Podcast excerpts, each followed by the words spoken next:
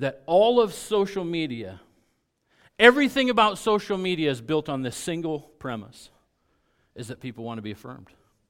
People are looking for affirmation. If it wasn't so, why would the like button be there? Right?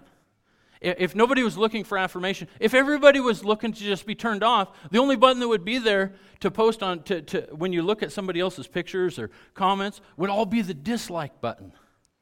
Right? Who likes the dis- dislike button? Don't be shy to give an answer. Raise your hand. Sometimes I read something or I see something, I was like, where's the where's the uh, dislike button here? Because whatever it is, just eh, it's not my thing. Yeah, the sad face, that's what it is, or the angry, little angry emoji. All of social media is built on the premise that people are looking for affirmation. That's why it's become such a huge part of society. In 2021, statistics show that it's a $116 billion advertising platform. $116 billion advertising platform, social medias and they uh, it has tripled since 2019. So in two years, it's tripled from 36 billion to 116 billion dollars, just as an advertising platform for other companies. Social media companies made 153 million dollars in 2021, and it's expected to hit 252. Oh, excuse me. Yeah, 153 billion in 2021. It's expected to hit 252 billion by 2026. They're not making money. Let's just be real about this. They're not going to make a nickel if people aren't affirmed in their platform. Because that's what everybody's looking for. That's essentially what they're selling. They're selling an opportunity for people to be affirmed. So if affirmation then is what we desire, is what mankind desires, what is the one thing beside taxes that none of us like then? What do we have to be prepared for? And I'm not talking about losing a playoff game yesterday.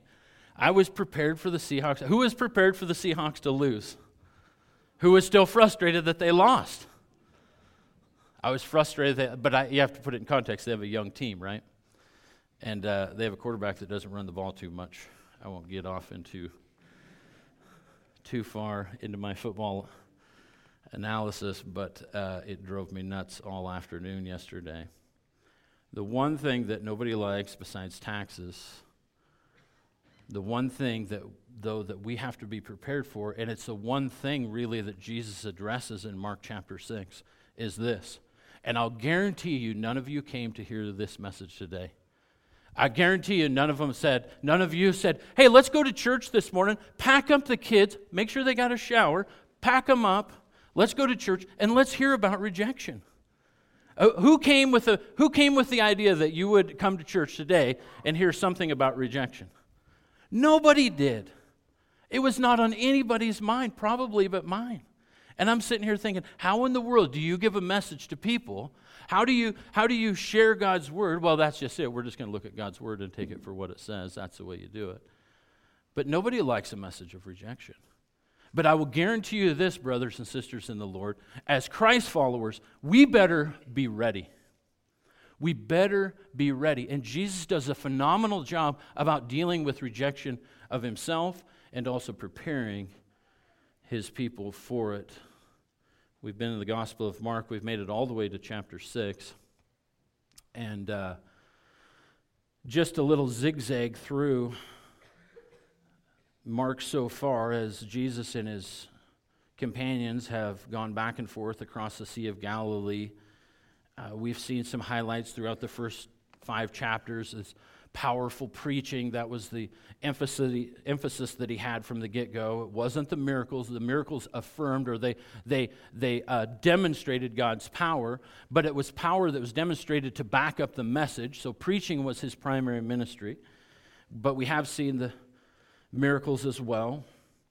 We've seen people who were once enslaved to demonic control now set free in five chapters. We've seen people who've had these long term illnesses now healed. And of course, the last thing that we looked at at the end of chapter 5 was a young girl who was brought back to life. Now, here, now here in chapter 5 and 6, we see uh, also where people are, where the crowds are really building. Uh, Jesus' ministry has grown a lot of momentum. And, and, people are pushing in. In fact, that was a lot of what we talked about last week. You know, just these huge crowds, they just keep coming. And all the way through chapter 6, we're going to see that same thing. Like the crowds just get bigger and bigger and bigger. And more and more people, they're pushing in on every side of him. And then the storyline takes a strange turn. Grab your Bibles or follow along on the screen with me. Mark chapter 6 starts off, it says, Then he went out from there and came to his own country. His disciples followed him, and when the Sabbath had come, he began to teach in the synagogue. And many hearing him were astonished, saying, Where did this man get these things? And what wisdom is this which is given to him, that such mighty works are performed by his hands? Is this not the carpenter, the son of Mary, the brother of James, Joseph, Judas, and Simon? Are not his sisters here with us? So they were offended at him, at him. But Jesus said to them, A prophet is not without honor except in his own country, among his own relatives, and in his own house. now he could do no mighty works there except that he lay hands on a few sick people and heal them. And he marveled because of their unbelief. Then he went about the villages in a circuit teaching, and he called the twelve disciples to himself and began to send them out two by two and gave them power over unclean spirits. He commanded them to take nothing for the journey except a staff, no bag, no bread, no copper in their money belts, but to wear sandals and not to put on two tunics. Also, he said to them, In whatever place you enter a house, Stay there till you depart from that place. And whoever will not receive you nor hear you when you depart from there, shake off the dust under, your, feet as a testimony against them. As surely as I say to you, it will be more tolerable, tolerable for Sodom and Gomorrah in the day of judgment than for, than for that city. So they went out and preached that people should repent. And they cast out many demons and anointed with oil many who were sick and healed them. We'll stop there at the end of verse 13. This last week's passage we saw where Jesus had called was called by Jairus to come quick and heal his daughter. I had mentioned that prior to reading the first part of chapter 6 and on that way of course Jesus touched was touched by a lady that, that had been struggling for 12 years. That was one of the miracles I'd re- referred to. Uh, she had, she had a, an, unending flow of, of blood for 12 years. Both got healed. The lady got healed publicly. The, the young girl got healed privately, but both receive God's grace and mercy in their situation. And both parties are really truthful. We talked about that last week, how, how being honest with God about your situation that there's a dynamic there that God is looking for in his people.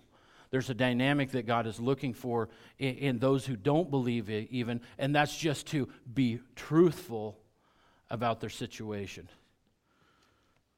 And both exercised faith that Jesus would deal with their crisis. Now, Jesus here travels to from where he was on the southwest shore of the Sea of Galilee, he goes north to Nazareth verse 1 there says, And he came to his own country. Of course, that's where he's talking about going back to Nazareth, and pick it up in verse 2. And when the Sabbath had come, he began to teach in the synagogue, and many hearing him were astonished. They were astonished. Maybe your version says amazed. Amazed, saying, Where did this man get these things? And what wisdom is it which is given to him that such mighty works are performed, performed by his hands. Jesus returned to the people that he was raised with. And their welcome home party was really, let's say this, less than edifying. It, his, his, welcome, uh, hey, welcome in, welcome in. I, I don't know anybody that this really happens to in this sort of a way. Like, usually when there's a homegrown person, a guy or a gal that makes it big, like I can think how many years ago was it we, we all flocked to the City Park to listen to Alan Stone play. You know, here's a hometown guy. Learn to play the guitar right here. You know, learn was leading worship right here on this stage. You know, now he's, you know, world renowned artist, so and so forth. So when he comes back and does a little old Chautauqua, you know, thousands of people show up.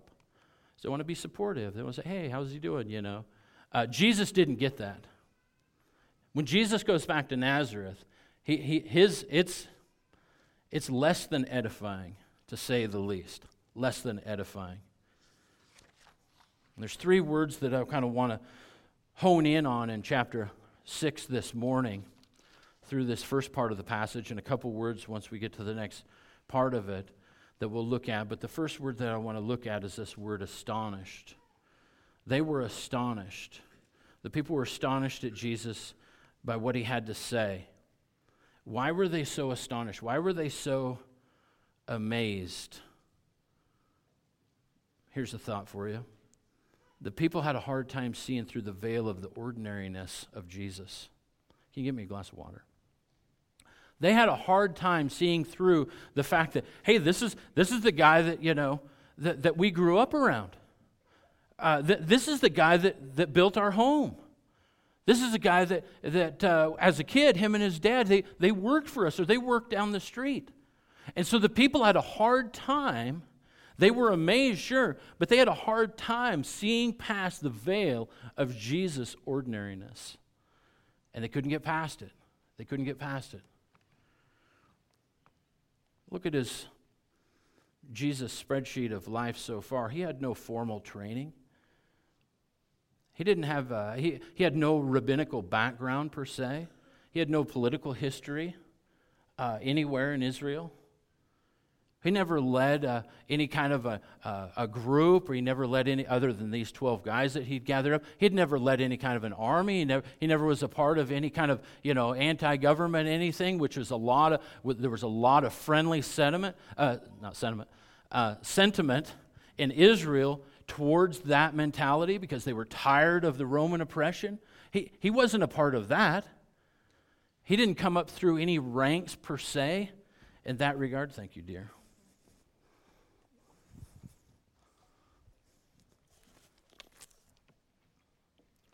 So these people were amazed.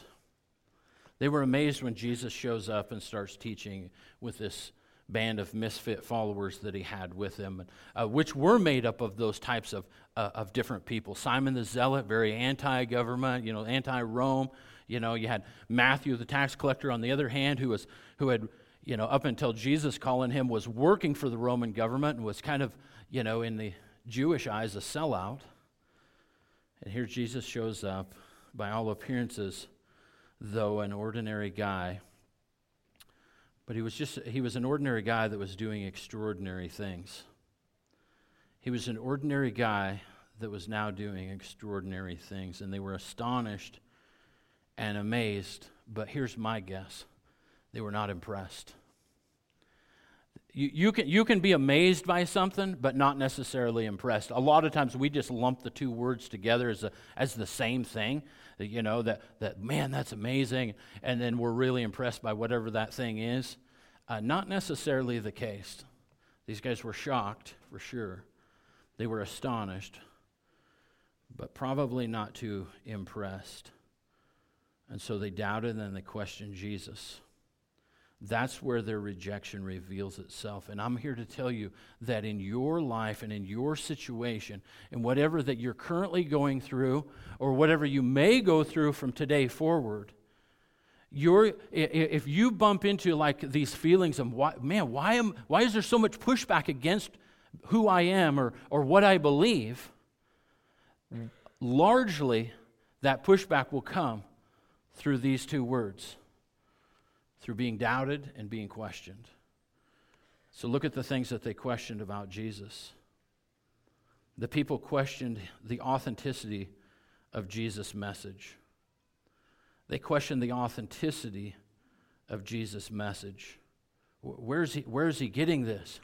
What, what's going on here? They were astonished, saying, Where did this man get these things? It says. And what wisdom in, is it which is given to him? They also questioned the source of his wisdom. They questioned the authenticity of his message, they questioned the source of his wisdom. Remember, They're having a hard time seeing through the veil of the Jesus that they grew up with. And the third thing is, which was meant to display God's power through the God man, was they questioned the power of his miracles. They questioned the power of his miracles. Look there in verse 2. What wisdom is which is given to him that such mighty works are performed by his hands. Mighty works are performed by Jesus' hands. The question, the authenticity, the source, and the power. All three of these, all three of these get lumped together in one category. They were questioning Jesus' identity and his connection with the Father. That's what they were questioning. And so, isn't it logical then to say for us, his, his followers, 2,000 years later, that those sorts of things are going to be questioned in, in your life, or they'll be questioned, in, and they already have been? I can think of many times where these things have been questioned in my life. You know, uh, uh, who gives you the right to say, fill in the blank? By, by, what, by what authority or what power are you, you know, uh, uh, uh, talking there, Mark? Know, we've, we've all faced those sorts of doubts. We've all faced those types of uh, uh, questions, or we're going to face them. My guess is we'll face them with increasing message, uh, uh increasing uh, momentum as time goes forward. Then, of course, these townsfolk there in Nazareth, they made it personal they made it personal. First, they question his identity. Then they make it personal because they mock his occupation. Ah, he's just a carpenter. Hey, let me guess. Uh, not all of us, a few of us here are carpenters, I would presume. Nail benders. Nail benders. I'm impressed when I see a carpenter hard at work.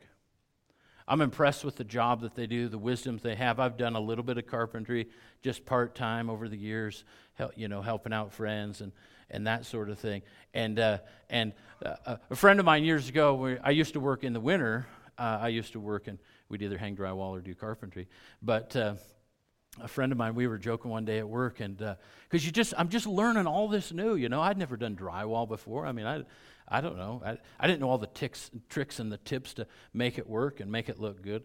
And uh, so I was joking about it, you know, just how much I was learning, just soaking it in. And this buddy of mine who's paying me by the hour, he says, You know, we got a few things backwards here. He says, You should be paying me. I mean, you're getting an education here in carpentry. You should be paying me. It's like, hey, let's not take it too far. Um, but they made it personal. They mocked his occupation. They mocked his occupation. You know, there might be some time in your past or in your future, or maybe even your present, where you're struggling with somebody that uh, kind of makes fun of you for what you do, or makes fun of you for, for how you're going about raising your kids. Uh, or making fun of you for, you know, uh, come on, really? You, you, you, won't watch, you won't let your kids watch that? Really? You know, there's a sense out there where society is pretty cruel and pretty brutal. Be ready for it. They mocked his occupation. They mocked then also his lineage, where it says there, the son of Mary. This was not, we read this looking back, seeing the whole story, having the whole context. This was not a compliment. This was a slander towards Jesus to mock his lineage by saying the son of Mary. Now, it's true, but in that culture, in that day, everything ran through the dad, everything ran through the father of the family. So everything was, was run uphill. So, you know, so if it's if it's Daniel's son sitting next to him here, that you know, that's that's giving honor and and respect and and uh, you know prestige to the Davis family because you're speaking of, of Jackson, but you're speaking of Jackson via Daniel. That's what was cult- culturally normal. Uh, they put the spin on it and they said the son of Mary, which was true. We know it's factually true, but culturally it's a slam. Culturally, it's like saying he didn't have a dad at all. And they made fun of his siblings. They made fun of his siblings as well. So, in the beginning of this part, you see that they, they try to come against Jesus' identity and his connection with the Father. Then they come against his identity and his connection as a human. As a human. When the enemy's trying to take us out, he devalues our God given areas of identity. He devalues our God given areas of identity. This is all part, if, if you're facing any rejection in this life, and, and we will all, we will all suffer in some capacity in this life. We'll all struggle with some sort of rejection in this life. It's going to boil down to these two things your identity as a Christ follower and your identity then also as a human. It's kind of the old fashioned saying familiarity breeds contempt. Uh, that's what these guys were struggling with. That's what they were struggling with there in Nazareth. And the, the people's familiarity with Jesus made it harder, not easier, to believe the gospel message. It made it harder, not easier, to believe the gospel message. And if there's one thing that I'm constantly troubled by as an elder, there's one thing through all the years of church leadership that, that, that wakes me up at night, uh, one thing that kind of puts me in cold sweat uh, it's not necessarily all the lost people out there, it's the lost people in here. I'll just put it that way. That familiarity with Jesus would just be a normal status quo, but there wouldn't be any relationship. There wouldn't be any connection. Constantly concerned about that, that people would be around Jesus and then miss the message because their familiarity closes their eyes and their ears to who Jesus is. Don't let that be you. Don't let that be you. Don't let it be you that grows up in the church and just kind of hangs around because it's a normal thing to do. Uh, and, and, and you're here and you're listening and you're taking it in. But, it, but the power of God through Christ makes no difference in your life. Don't let that be you. Don't let that be you. All the stats point to the fact that young people ages 18 to 25 are leaving the church at record rates. Why is that? Why is it that our young people, as they, uh, generally speaking in the church, not speaking specifically just about our church, but in a broad statement, the church in America, the 18 to 25 year olds are leaving their faith at a record rate or what they confess to be their faith the highest rate, the rate that the, the category in America that's on the increase the most are the nones, Not N U N, not that group, N O N E. Those that say when they fill out a survey, what's your religious affiliation? They say none. That's the, that's the group that's on a dramatic increase in America. I will propose to you that the diff- excuse me, that's the difference between all the people that Jesus had healed and the townspeople of Nazareth. It's the same concept. That those that, that, that, that step out in faith, those of us that, that follow Christ, that at some point in your life you've stepped out and said, Yes, I believe that Jesus is who he says he is. And then the other people, the people of the city of Nazareth, that knew a lot about Jesus, they had a lot of, a lot of history with Jesus they had some context with Jesus, but they didn't know Jesus. They didn't know his purpose, they didn't know his plan, and they didn't know his message. That's the difference. That's the difference, I believe, in our young people in America leaving the Christian faith and those that stay. All the healed people had gotten to a place of utter despair in their trials. They needed a solution to their problem. They needed Jesus. And I'm laughing because I'm looking at my notes here. For those of you that know that I'm, uh, we also farm for a living, and I'm deeply connected. All of our feed goes to, to my good friend uh, Nathan and Bill Carlson. They own a dairy up in Summit Valley. So, so this is probably just like the farmer's reflex when you're typing. But as I was, I remember I was typing these notes and uh, yesterday morning, and uh, I'm typing up all the healed people that got into the place of utter despair, and I typed it with two D's instead of two T's. you, you, you, you can take the boy off the farm, but you can't take the farm out of the boy. Ain't that right, Jason? Why do I remember these things in the middle of an important point? I have no idea. I just looked at that word and it kind of jumped off the page.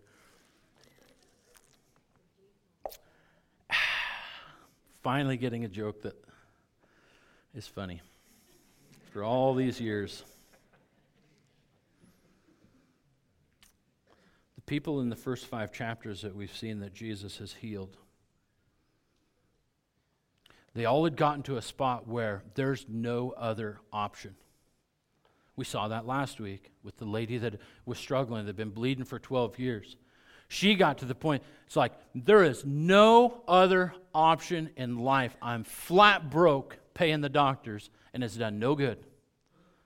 And I got one shot at this thing because here comes this guy that people have been talking about and the buzz is about, and, and, and, and hearing the stories of the people that he's healed. And I got no other option. If I can just reach out and grab, just, just touch him. She had no other, utter despair, describes her scenario. Jairus shows up last week. We looked at this as well. I don't want to repeat, repeat last week's message, but it, but it all comes together. The, the reason why they stand out differently than the people of Nazareth is they had gotten to, Jairus last week had gotten to utter despair for his daughter. No other option. Got to find this guy. I got to get him to our house. I got to get him to heal my girl. Hey, there's no pain like kid pain. If that's been a struggle, if that's been a part of the rejection, if that's been part of the issue in, in your story, you understand it. But I'll tell you, there's no pain like kid pain when your kid's hurting, when your kid needs a touch from Jesus. Don't withhold. Do all you can do, parents, to bring Jesus to your kids. See, the people of Nazareth, they looked the part, they talk the part they were part of the society, but in the end, they didn't demonstrate that they really had any need for Jesus. That's where the mocking comes from. That's where the questioning comes from. That's where the astonishment comes from. Rather than that, they, they really missed an opportunity and they missed the message.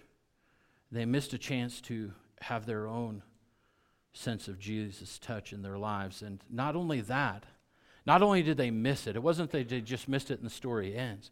No, they, they went further. If you can imagine going further than rejecting the Savior, they went further. The next word that we want to look with, look at shows up in verse 3, and that's the word offended. Rather, they were offended. They were offended. How, how, how, how, this guy over here in the far corner will tell you, uh, he told me years ago, he says, if the Bible offends you, he says, Mark, you probably need to be offended. And he was right. But my question is, is when the Messiah shows up on the scene, when Jesus shows up in your life, why, why, why would you be offended? That's the question that's been in my mind all week, looking at this passage, reading it through, studying it through. Why would you be offended that somebody as awesome as Jesus, God in the flesh, would show up and, and desire to deal with your issues? Why would that be offensive? I couldn't figure it out.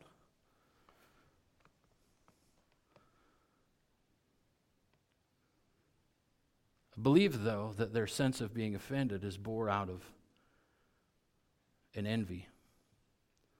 And that envy blocked the work of Jesus there in Nazareth. It's the only reasonable, in my mind, a, a reasonable uh, explanation. Uh, y- you know, somebody this powerful is not supposed to come from here, but if he came from here, well, why not me then? Well, sorry. Sorry there, Mr. Jewish fella. You weren't born of a virgin 30 years earlier. I don't know. I don't know the answer. Somewhere in there, that offense cropped up. My guess is that it come from a sense of envy. And Jesus' work was limited in the climate then of unbelief. In the, in the sense, Jesus' power was limited by the unbelief of his countrymen. Now, is that to say that he didn't have God's miraculous power? No, I'm not saying that. But there is a connection between the belief side of it and the work of Christ. Which leads us to our third word then. Our third word is the word marveled in verse 6. And speaking of Jesus, and he marveled because of their unbelief.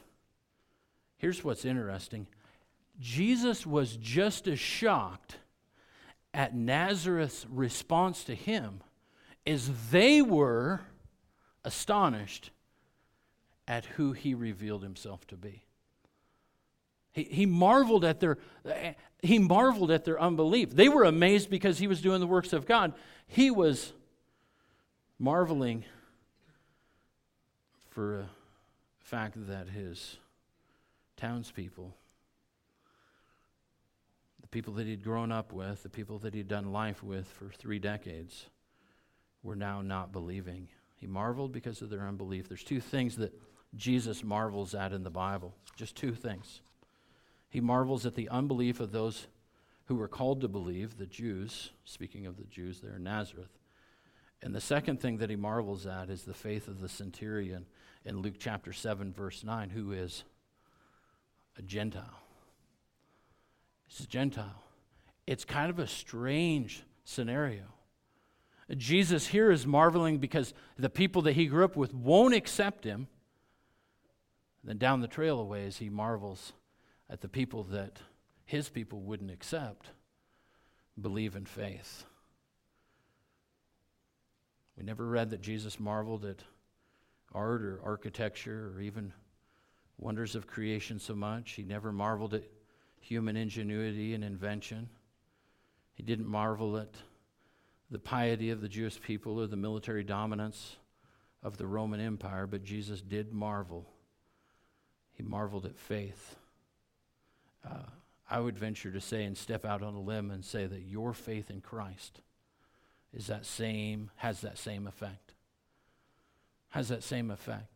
A lot of times we grow up in church with this idea that, you know, that God's just this angry, God, ready to strike us with lightning bolts, ready to, you know, drop the plagues on us every time we, you know, say a bad word or, you know. Uh, guess what?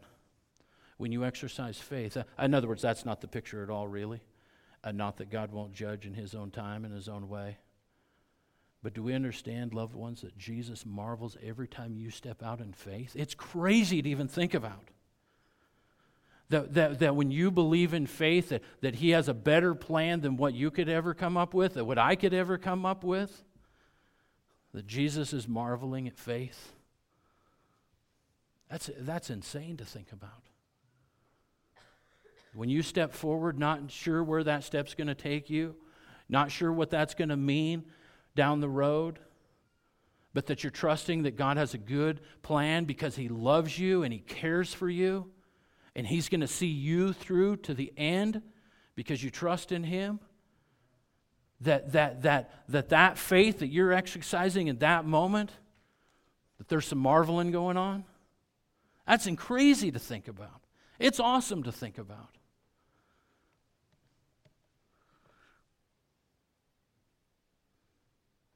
Jesus marveled at faith when it was presented in an unexpected place and when it was absent from where it should have been. And Jesus experiences his own hometown rejection, and then he prepares his followers to experience the same. Then he, he, he prepares his guys to perhaps experience the same. Let's read on cover a few more bases. Man, I better speed it up. Verse 7 And he called the twelve to himself and began to send them out two by two and gave them power over unclean spirits. He commanded them to take nothing for the journey expect, except a staff, no bag, no bread, no copper in their money belts, but to wear sandals and not put on two tunics. Two more words from this verses 7 through 9 in Mark 6. The two words that come to my mind that stand out the most is called and commanded. Jesus called the 12 to himself. And then he commanded them on how then to walk. His followers were called to follow and commanded then to pack light. I'll put it in that. I'll, I'll, I'll phrase it that way. It makes sense for us, right?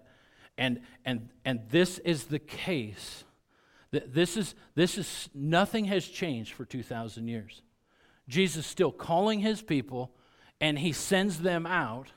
Pack light, in other words, have faith that, that what I ask you to do, it's all going to happen. You're going to be taken care of, you're going to be provided for. That's why there's, we're not called to sit on the bench in Christianity. Uh, we're not called as Christ followers to be just like consumers. We show up like going to a Zags game, sit up in the nosebleed seats, you know, binoculars to see what's going on. Oh, that's Timmy. Nice dunk. Uh, clearing your binoculars, look at it again. That's not the, the picture for Christianity that we're called to, is to be up in the nosebleed sections just watching the action of life going on below us.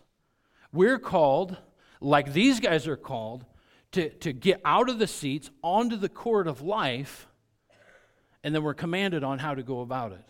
That's the picture that Jesus lays out for his guys.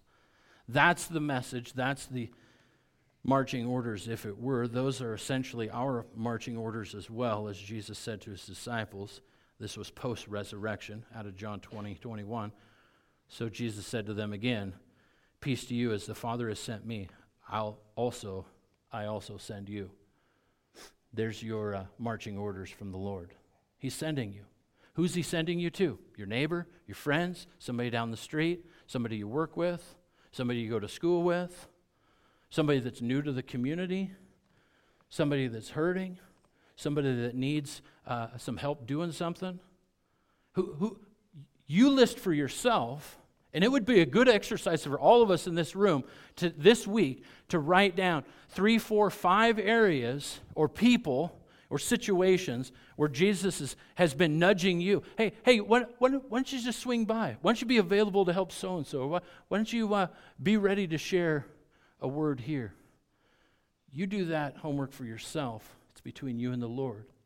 But the reality is, is that He's sending us all. He's called us to follow. He's called us to go out and to minister, the disciples didn't need any fancy equipment to preach a simple message. Too much stuff would simply get in the way of their urgent message. Traveling light kept them dependent upon God, and they had to trust the Lord for everything that was going to happen.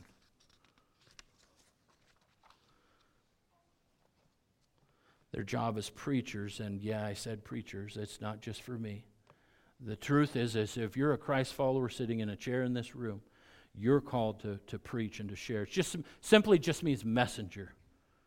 Simply just means messenger. We're, we're all called. You might not all call, be called to this because maybe not, we're not all as chatty as I am or as crazy as I am. Like it's the number one fear in America, public speaking. Number two fear, death. So, so, so do the math. Like it's more uh, pleasurable to be the person in the casket than the person behind the pulpit sharing at the funeral. I say that in jest, but the statistics bear it out. But we're all called to be messengers. And it's a simple message. It's a simple message. They were to present the message, and if their audience didn't receive it, then they didn't receive it. That was on them. And a lot of times, I know this is true of me. I get hung up around the axle because I want to make sure that if I'm sharing something with somebody, that they actually get it. The reality is, is we don't all get it. And it's hard. You want to, like, I'm a fix it kind of guy, so I want to stay with it. I want to work the problem, work the problem, work the problem.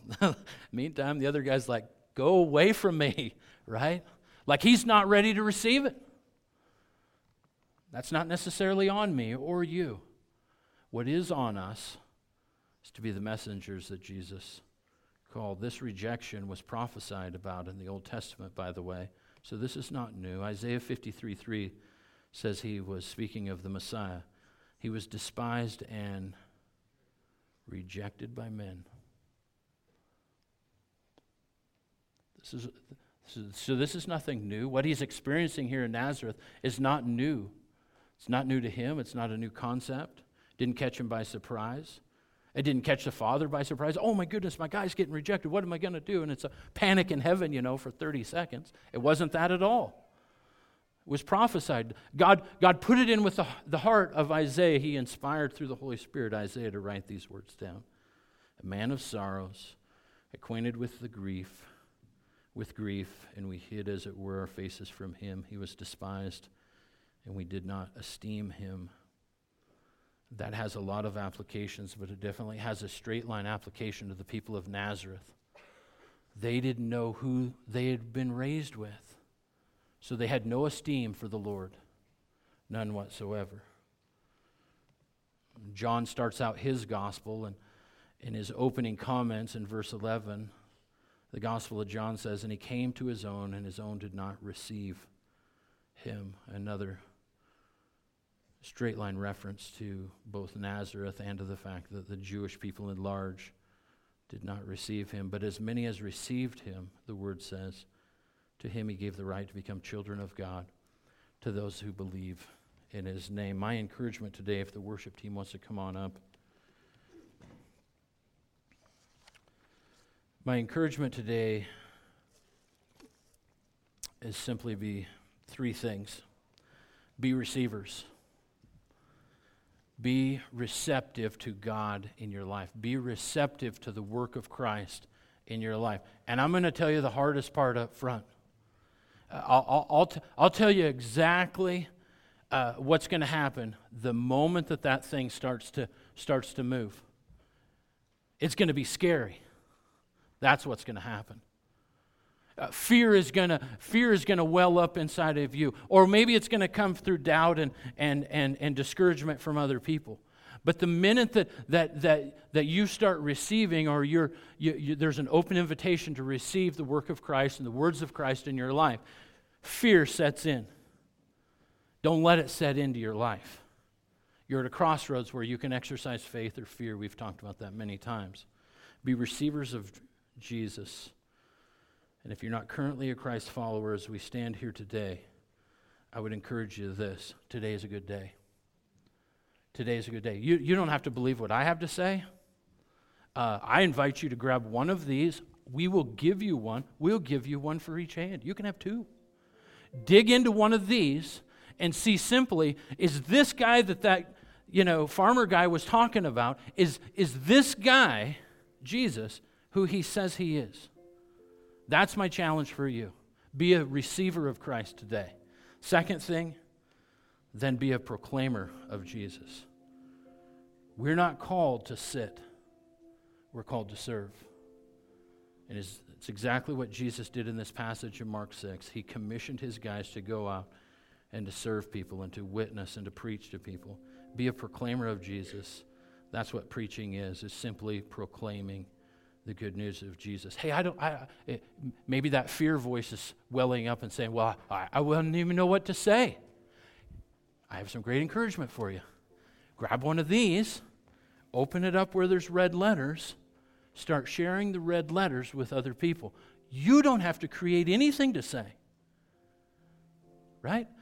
I don't have to create anything to say. I write down a few notes, but essentially, all we do here every Sunday morning, and all you do for the people that you care about and that you want to see come to faith in Christ, is just share the message that's already there. You don't have to create anything new. In fact, if you read the last page of the book, there's a lot of warnings about creating something new. If you read the book of Galatians or, or 1st and 2nd Thessalonians, there's a lot of warnings about adding to what's already here. So you don't have to come up with a message. The message is already there. Just share it. Just share it. third thing is before we stand to worship, and maybe this is where we struggle the most as people that have been believers for some time. And the encouragement today is to just trust in Jesus' plan. Trust in the plan. Trust in the plan. Over all the years that I've coached, one of the things that about mid season, I have to constantly remind my guys, and Silas is over here with a smirk on his face, so is Josiah, is trust in the process. Trust in the process because it's going to get us there if we stay with the game plan. Now, that's football. Same is true with Jesus. It's actually more true with Jesus than it is about football. If you, can, if you guys can even imagine that being true coming from me, right? It's even more true with Jesus. Just trust in the plan. Trust in his plan. He loves you, he cares for you, he has a good plan. Guess what? It's not going to be easy. Sometimes it's going to be really, really hard. Sometimes you're going to you're, you're going to you're going to lose people like Josue losing his father. But he's trusting in God's plan for his life. He's moving forward in the ministry that he was called to, and he's serving Christ even with the loss. It's an awesome thing. It's a beautiful thing to see. Trust in God's plan. Don't overthink it. Oftentimes we get stuck, a little paralysis by analysis. Simply say as we turn to worship when Jesus says go, go. When Jesus says preach, then preach. And when Jesus says pray, then pray. And, and I want you to know as we go, and maybe you've seen a little pattern, a little change around here in the last month or so. But there's been kind of a, a, a consistent flood to the front at times. People needing to get on their knees before the Lord, get their own heart right with the Lord, and then perhaps with other people. It's been a beautiful thing. It's been a beautiful thing to see. It's been a beautiful thing to witness. It's been a beautiful thing as one of the elders to walk through with you guys. And, and, and it's not my job to throw all the details of all those out there, but I want to say this is that when Jesus says get up and pray, then get up and pray. Get up and pray with somebody. Get up and unload your own burdens on the Lord. Don't sit and soak. That's not the picture of Christianity. That's not the picture that we see in the gospel. So we just come to faith in Jesus. We believe and trust that He died for us on the cross, that He paid for all of our sins and, and, and rose again the third day. And we believe all of that, and then we spend 30, 40 years sitting on our rear ends, our duff, as mom would say. It's not the gospel message, it's not the Christian way. We need to be active participants in what God is doing. Let's worship.